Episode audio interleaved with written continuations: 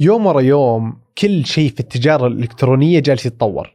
أشكال المتاجر تجربة الشراء أنواع المنتجات المختلفة وخدمة العملاء كل شيء. إلا شيء واحد لا تزال الناس تشتكي منه حتى اليوم وهو توصيل الشحنات. ادخل على حساب أي شركة توصيل وبتلاحظ أن الردود على التغريدات كلها كلام عن شحنات مفقودة أو معلقة. في كل الظروف وفي كل الأوقات وباختلاف الشركات. الكل يشتكي من التوصيل. السؤال الحين ليش هالقطاع هو الوحيد اللي ما تطور؟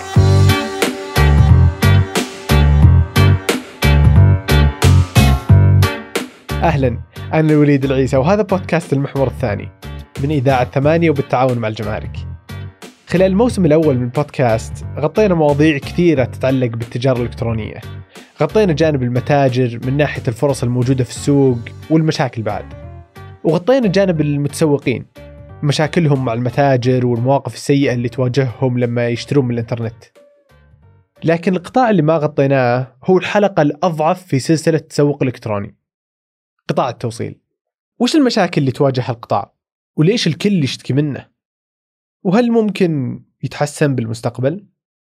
في هالحلقة بنسمع منهم مو عنهم جلسنا مع عبد العزيز النوايصر مدير عام أرامكس وسألناه ليش الناس تشتكي باستمرار من تأخر الشحنات؟ إجابته كانت أن الشحنات نادرا ما تتأخر عن اتفاق الشركة مع العميل. بس العميل هنا مو بالزبون. العميل هو المتجر. إحنا كشركات نقل كبرى عادة عقودنا تنص على فترة معينة مع الشركات المتاجر الكبرى على فترة معينة للتسليم سواء كانت عبر الحدود من الدول خارج المملكة أو من الشركات اللي هي داخل المملكة. العقود هذه تنص على مدة معينة. في كثير من الأحيان لا يعلمها المستهلك النهائي. فيعتمد المستهلك النهائي في التعامل معنا كشركات نقل على فترة دخولها المملكة. بما يعرف من وقت معرفته إنها دخلت المملكة فهو يعتقد إنها من حقه إنه يستلمها في اليوم التالي، رغم انه عقودنا كشركات نقل وكشركات شحن تعطينا فترة معينة فترة سماح لتسليم الشحنات هذه خلال الفترة هذه. اللي ما ينتبه له أو لا يعرفه كثير من المستهلكين إنه نموذج التسليم بنفس اليوم هو نموذج مختلف فهو جزء من العمليات عندنا نعطيه لعملاء معينين بناء على طلبهم يتوفر يعني بناء على توافر موارد معينة وفرت لعميل طلب الخدمة هذه فأنا أعطيه اياها بقيمة معينة بناء عليها يستطيع أن يبيعها للمستهلك النهائي. وهنا عبد العزيز جالس يقول إن المشكلة أصلا من المتجر اللي ما أعطى العميل موعد توصيل صحيح. لكن لأن الشحنه بيد شركة توصيل فهي اللي الناس تلومها. وهالكلام كان محل جدل لفترة طويلة. وما كان له حل واضح لأن ما كان في جهة مسؤولة عن التجارة الإلكترونية. من المفروض يراقب المتاجر؟ هل هي وزارة التجارة؟ طيب شركات التوصيل مرجعها ما هو وزارة التجارة، لكن وزارة الاتصالات. هل المفروض وزارة الاتصالات هي المسؤولة؟ طب والشحنات الخارجية من المسؤول عنها؟ التجارة والاتصالات؟ ولا الجمارك اللي تدخلها؟ ولا هيئة المواصفات والمقاييس وهيئة الغذاء والدواء اللي أصلا تحدد معايير دخولها؟ وبعد ما تحدد دخولها من المفروض كل هاللخبطة بدأت تنتهي تدريجيا مع ظهور مجلس التجاره الالكتروني. مجلس يجمع كل الجهات ذات العلاقة في مكان واحد. ويخليهم يتخذون القرارات المشتركة بشكل أسرع. واحد من هالقرارات كان فترة الانتظار الطبيعية اللي يعتبر بعدها الطلب متأخر. هذه اعلنتها أعلنتها مجلس التجارة الإلكترونية وحددوها ب 15 يوما إذا ما استلمت أنت بضاعتك أو الشيء اللي أنت طلبته من حقك إنك تتصل بالمتجر وتطلب منه أنه يسترجع المبلغ الخاص فيك. ال 15 يوم هذه هي الخيار التلقائي في حال المتجر ما أعلن عن موعد تسليم متوقع. لكن في حال حدد المتجر موعد معين فهو المفروض يلتزم فيه. بس السؤال ليش 15؟ اليوم تقدر تطلب أشياء عن طريق الإنترنت توصلك في أقل من ساعة. ليش التجارة الإلكترونية الطبيعي فيها أسبوعين؟ محمد الرزاز اللي أسس الشركة الناشئة أوتو تكلم لنا عن هالمفارقة. لما جينا شفنا قطاع البيتزا مثلا أنت اليوم تطلب بيتزا وشيء متعارف عليه في التوصيل البيتزا لما تطلبها ما بتكون جاهزة تكون عبارة عن عجين بناء على طلبك بيتم عجن البيتزا وتحضيرها خبزها إخراجها من الفرن تغليفها. ولاحظ العمليات هذه كيف إنها مشابهة لل e-commerce تغليفها بعدين ياخذ موقعك ويوصلك إياها في 45 دقيقة. اليوم مثلا على سبيل المثال دومينوز عنده حوالي 274 فرع حول المملكة وبيوصل لك الطلب في أقل من 45 دقيقة. مرات بيوصل حتى في نص ساعة. بينما اليوم لما أنت تطلب مثلا من العربية العود العربية العود بتطلب من عنده عطر جاهز مغلف. بس اللي يحتاج إنه ينحط في الكيس ويوصلك. بيوصلك اليوم ما بين آه، يوم إلى يومين بمتوسط وقت التوصيل. بينما العربية العود عنده 650 فرع داخل المملكة. فليش العربية للعود ما يوصل بنفس تجربة العميل الخاصة بدومينوز بيتزا؟ عشان نفهم الفروقات بين توصيل المطاعم وتوصيل المتاجر نحتاج ندخل في التفاصيل أكثر. أول فرق ضخم هو الموسمية.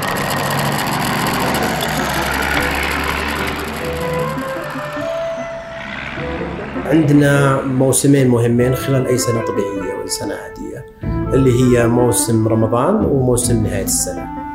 آه، فيه موسم عيد الأضحى يعتبر موسم بسيط عادي وليس ولا يقارن بموسم رمضان وموسم البلاك فرايدي اللي هو نهاية السنة. عادة إحنا نتواصل مع عملائنا قبلها بثلاثة أشهر نقول لهم أعطونا توقعاتكم للموسم، هل عندكم حملات إعلانية؟ هل ما عندكم حملات إعلانية؟ ما هي الأرقام المتوقعة؟ بناء عليها نبني طاقتنا الاستيعابية. ومشكلة الموسمية هذه مشكلة معقدة وتعقيدها يظهر لما تزور مستودع أرامكس بالسليم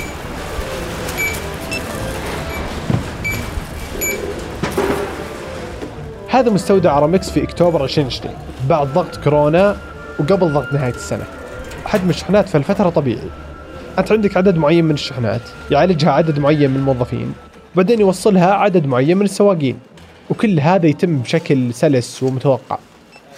لكن في المواسم لما يتضاعف عدد الطلبات ولا أكثر بعد يصير قدامك خيارين صعبة. إما أنك تستمر بشغلك زي ما هو وبكذا تتأخر الطلبات اللي تجي في المواسم لفترة تقارب الشهر أو أنك توظف عدد أكثر من الموظفين والسواقين وتخلص الشحنات بسرعة. وبعدين تتورط في هالموظفين لما يرجع حجم الشغل لوضعه الطبيعي شركات التوصيل طبعا تشتغل بين هالخيارين في موسم رمضان مثلا إذا طلبت شيء مع دخول العشر الأواخر يجيك تنبيه إنه ما راح يوصلك الا بعد العيد. من الحلول بعد هو حل مشابه لحلول تطبيقات توصيل المطاعم وهو نموذج الاقتصاد التشاركي. آه، اسمه ارامكس Fleet ارامكس Fleet اللي هو مبني مبني على الاقتصاد التشاركي اللي هو بناء على شباب سعوديين يسجلون عندنا وهي فقط للسعوديين يسجلون عندنا ويكونون عايشين في مناطق معينة ومدن معينة أو حتى أحياء معينة. تقدر توصل للحي تبعك تقدر تحصل المنطقة تبعك آه، توصل المنطقة تبعك فأنت مسجل عندنا. فبناء عليها إحنا نوزع للمناطق هذه والمناطق هذه بناء عليها يستقبلها الشباب السعوديين هذول ويسلمونها المناطق اللي هم يعرفونها جيدا ويسلمونها فيها. طبعا بجانب هالحلول يساعد الشركات الضخمة ان عندها السيوله اللي تساعدها على تكلف الخسائر في المواسم اللي ما فيها ضغط مثلا. لأن كثير ينسون إن شركة مثل أرامكس موجودة من قبل ما يكون في شيء اسمه تجارة إلكترونية. وإن عندهم لليوم مصادر ربح أكبر من التجارة الإلكترونية. إحنا في ارامكس آه، من ضمن أكبر توجهاتنا التجارة الإلكترونية آه، وأيضا العمل مع الشركات. فإحنا إحنا متوازنين بين الاثنين وكل طرف له حصة حصة سوقية معينة. آه، لكن الظاهر للناس هو فقط اللي هو الخاص بالمتاجر. لكن في جانب آخر إحنا نعمل فيه. إحنا عندنا خدمات لوجستية إحنا عندنا خدمات الشحن الجوي السريع وعندنا خدمات الشحن الجوي وعندنا آه، عدة خدمات أخرى ما لها علاقة بالتجارة الإلكترونية لكن تقاطع بالتجارة الإلكترونية لكن لا ننسى أن التجارة الإلكترونية هي المستقبل وهي جزء من المستقبل ولأنها جزء من المستقبل فارامكس وبقية شركات الشحن جالسين يستثمرون فيها. واحدة من هالاستثمارات هو الاستثمار في منافذ شحن سريع خاصة بالشركات في المطارات. هالمشروع تم بالتعاون مع هيئة الطيران المدني والهيئة العامة للجمارك. أحد الأشخاص اللي كان جزء من العملية هو المهندس تامر جلال الثامر مدير عام إدارة الخدمات اللوجستية في الجمارك. نتكلم انه شركات النقل السريع في الغالب تعتمد على الشحن الجوي. الشحن الجوي المطار آه، يعني له طاقة استيعابية آه، للشحنات التجارية يكون منفصل، دائما النقل السريع ما يخلط مع الشحن الجوي الاعتيادي. فلهم دائما قسم خاص. بحكم إنه حجم الشحنات التجارية أكبر والمساء والقيمة أعلى، دائما المطارات تخصص أو ال- المباني مصممة للشحن الجوي. فبالتالي دائما المساحة اللي تعطى للنقل السريع تكون صغيرة بحكم إنه في العادة سريع وفي العادة أصلا ما في السابق ما كان يجي يمكن الأحجام اللي قاعد تجي اليوم. مع ازدياد حجم العمل بعض الشركات يعني يعني يمكن صار في تنسيق أو تواصل مع الجمارك والجهات ذات العلاقة سواء الطيران المدني آه، وغيرها إنه نبغى مباني خاصة فينا. إذا صار لنا مباني خاصة فينا وين الفائده؟ أنت لما تصير أرامكس شغال في مبناك بموظفينك، أنت اللي تدير عملية ال- ال- التشغيل. من تفريغ طبعا تفرغ الطائرة توصل الط- الطبليات لك. من هنا يبدأ دور نفس مالك المبنى أو مشغل المبنى، طبعا الجمارك موجودة في النص ما في شيء يطلع إلا الجمارك مشيكه عليه. لكن لما أنت تتحكم بالتشغيل الطاقة الاستيعابية اليوم تتكلم مثلا بدل ما تأخذ مبنى مثلا 3000 متر مربع مشترك بين أربع خمس شركات أنت لك مبنى في 5000 متر مربع. بالتالي أنت تقدر تزيد الطاقة الاستيعابية لك بدل ما تخلص في الساعة مثلا لأنه الجمارك في النهاية آه، موجودة. أنت قديش تقدر تجيب وقديش تقدر آه، تقدم بيانات جمركية وقديش تقدر تجهز للمعاينة. فبالتالي زيادة الطاقة الاستيعابية المفروض يزيد سرعة الفسح ويمكن الشركات إنها تستثمر بشكل أكبر. اليوم حتى عندنا بعض الشركات بدأت تشحن أو لها فترة تشحن بطائراتها الخاصة. ومتحفزين إنه نمكن الشركات الأخرى أيضا إنه تجيب طائراتها الخاصة، شركات النقل السريع تمتلك طائرات في كل دول العالم.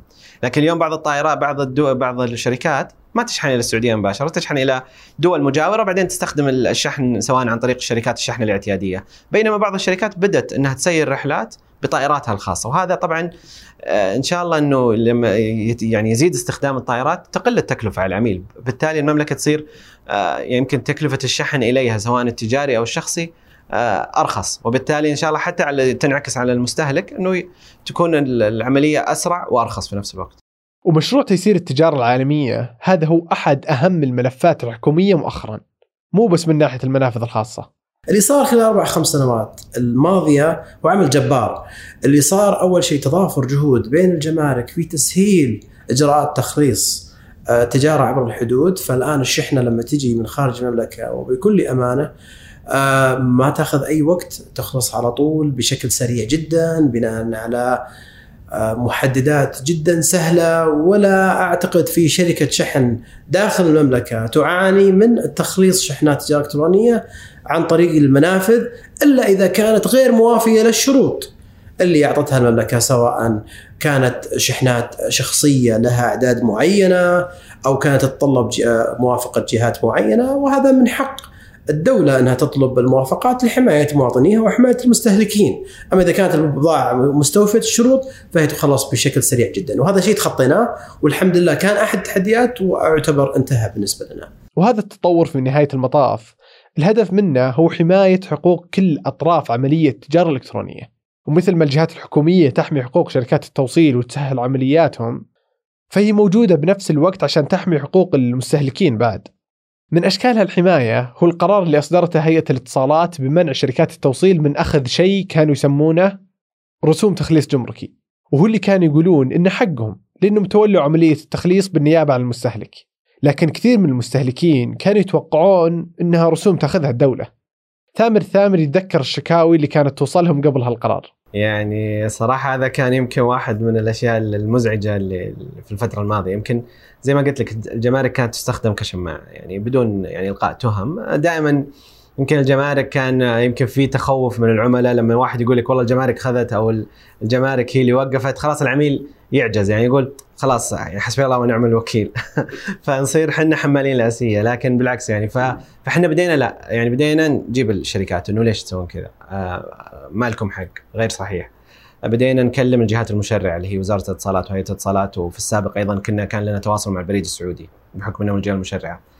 لأنه إما إنك توضح للعميل إنه هذه أجور تخليص انت بما انك قاعد تقوم بالتخليص بالنيابة عنه وتبغى تاخذ أجر إضافي لا تخلطها مع ما يسمى الرسوم الجمركية لأن هذا حق للدولة.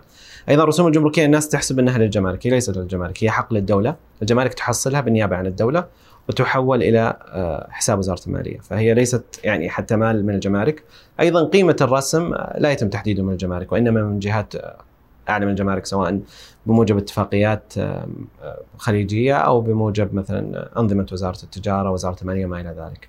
الجمارك بعد ما تقدر تحدد الجهة اللي تدفع الرسوم. يعني القانون هو إن الرسوم يتم دفعها من المخلص الجمركي اللي هو شركة النقل. بس شركة النقل نفسها ما تملك الشحنة. فليش تدفع رسومها؟ إحنا في الأخير الرسوم الجمركية تندفع سواء من المستهلك النهائي أو من ال- ال- البائع لأن إحنا في الأخير شركة ناقلة ولا ليس لنا علاقة في البضاعة. فالبضاعة الرسوم لازم تدفع للدولة من الطرف الأول أو من الطرف الثاني من احد الأطراف. وكون اللي يدفعها أحد الأطراف يسبب لخبطة كبيرة لبعض المشترين. مرات أنا أشتري من متجر وتجيني الشحنه واصله البيت والشركة توصل لي إياها وتقول لي شكرا آه، أقول لهم علي فلوس يقولوا لي لا. أقول والله مرت من الجمارك هذه شحنتي هذه الشركة ممتازة. هذه تعرف لهم طرق خاصة يمشون الشحنات من الجمارك لكن بال... بينما أشحن مع متجر ثاني يجيني يقول لي والله عليك رسوم جمركية نفس يمكن نفس الآيتم أو نفس القيمة. يجي يقول لي والله عليك رسوم جمركية 200 300 ريال. فيصير الموضوع بالنسبة لي غريب. إنه أقول هذه الشركة والله شكلها نظامية بزيادة و... ولا الجمارك مدققين عليها. لا هو غير صحيح هو فهم خاطئ. أنت لما تشتري أي م... أي منتج آه سواء على على متجر إلكتروني بعض المتاجر يبي يوفر تجربة آه يعني مميزة للعميل. في... فيكون أصلا إحنا تعرفتنا آه معلنة. عارف هو الصنف هذا وش رسمه الجمركي وعارف قيمته وعارف كل شيء. فالشركة أصلا لما تبيعك المنتج تكون حاسبة مع. شامل قيمة الرسوم والضرائب. فبالتالي أنت بتشتري منتج مثلا ب 10 ريال أو خلينا نقول مثلا ب 1000 ريال أو 2000 ريال شامل الرسوم والضرائب دائما تلاقيها موضحة في المتاجر.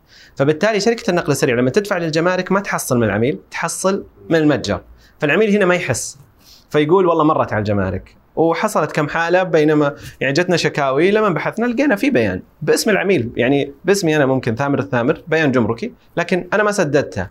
أنا سددت للمتجر المتجر سدد للشركة الشركة سددت بالنيابة عني. وعشان ما تحصل هاللخبطة صار في عدة قرارات لضمان حق العميل. منها إن شركات النقل ملزمة بتقديم صورة من البيان الجمركي للعميل. واضحة فيها كل الرسوم. ومن خلال موقعها الإلكتروني الجمارك اتاحت للعملاء إنهم يتأكدون من الرسوم بأنفسهم. ويشوفون السلع اللي عليها رسوم إضافية والسلع اللي عليها إعفاءات من رسوم وباقي المعلومات اللي تفيد الأشخاص اللي يطلبون من متاجر عالمية وإقليمية باستمرار. الشركات بعد عندها حلول تقنية لتسهيل العمليات على عملائها. آه، خدمة أرامكس Smart تقدم حلول متكاملة. توصيل سريع آه، مرتجعات سهلة وسريعة. الدفع يحل مشكلة الدفع عند الاستلام ويعطيك فرصة 14 يوما للدفع ما يحتاج تدفع. فإحنا خلاص تقدر أسلمك إياها وادفعها خلال 14 يوم القادمة ما عندك أي مشكلة. وأعطيك كل الخيارات للدفع أيضا بعطيك حتى ارمك حتى STC Pay بعطيك. وبعطيك ال ال بالفيزا بالماستر بالأمكس بأي طريقة بمدى بأي طريقة تبغى تدفعها خلال 14 يوم تستطيع تدفعها تقدر تستلمها الآن.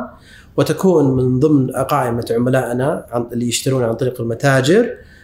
وراح يكون لك آه، سجل ائتماني عندنا بما أنك ملتزم بالدفاع خلال 14 يوم هذه فحتستمر التسهيلات لك سواء في المرتجعات وتدخل في نظامنا الخاص بالمرتجعات اللي هو يعطيك تسهيل في التسليم والاستلام بشكل سريع للمرتجعات ولفروع أرامكس أو أرامكس Spot اللي هم شركائنا اللي هم المتاجر والعلامات التجارية بالمملكة عن طريق استلام عن طريق أرامكس Spot. بس مع كل هالمنتجات مع كل هالتنافس اللي يصير في السوق بين شركات التوصيل عبد العزيز يعرف إن السوق لا يزال في بدايته وفي مساحة ضخمة للتحسن. يمكن لأنه بدأ مع ارامكس كموظف استقبال في نهاية التسعينات ويذكر كيف كان شكل السوق وكيف صار.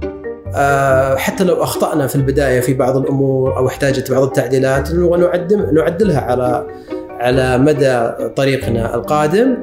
آه، بما أنه إحنا أيضا عندنا خبرة كبيرة جدا في أرامكس من ناحية التجارة الإلكترونية فإحنا بدأنا قبل أغلب الشركات الموجودة في المملكة بالتجارة الإلكترونية عن طريق خدمة Shop and Ship. فإحنا كنا خدمة Shop and Ship آه، من التسعينات وما كان في موجود أصلا التجاره آه، الالكترونيه فكان اتاحت لك في البداية كنا نقدم خدمة Shop and Ship عن طريق كتالوج تشتري عن طريق كتالوج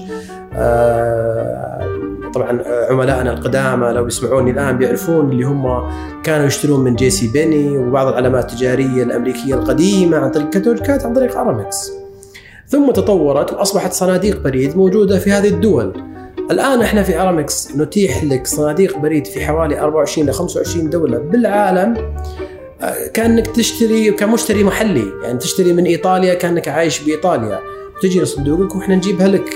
هذا شيء إحنا بدأنا فيه من البدايات وقاعدين نتطور ونتعلم مع تطور التجاره الالكترونيه يعني لا تنسى إنه عندك نسبة وتناسب وعندك موسمية وعندك فهذه تحتاج تدرج في التعلم. ما تقدر إنك من يوم وليلة تقول والله أنا آه، عارف السوق وعارف كل شيء. لا آه، يعني مثلا جت أزمة كورونا غيرت كل المقاييس الخاصة بالتجاره الالكترونيه لكن قوة الشركات دائما في مرونتها في في تعاملها مع الأمور ومع الأزمات.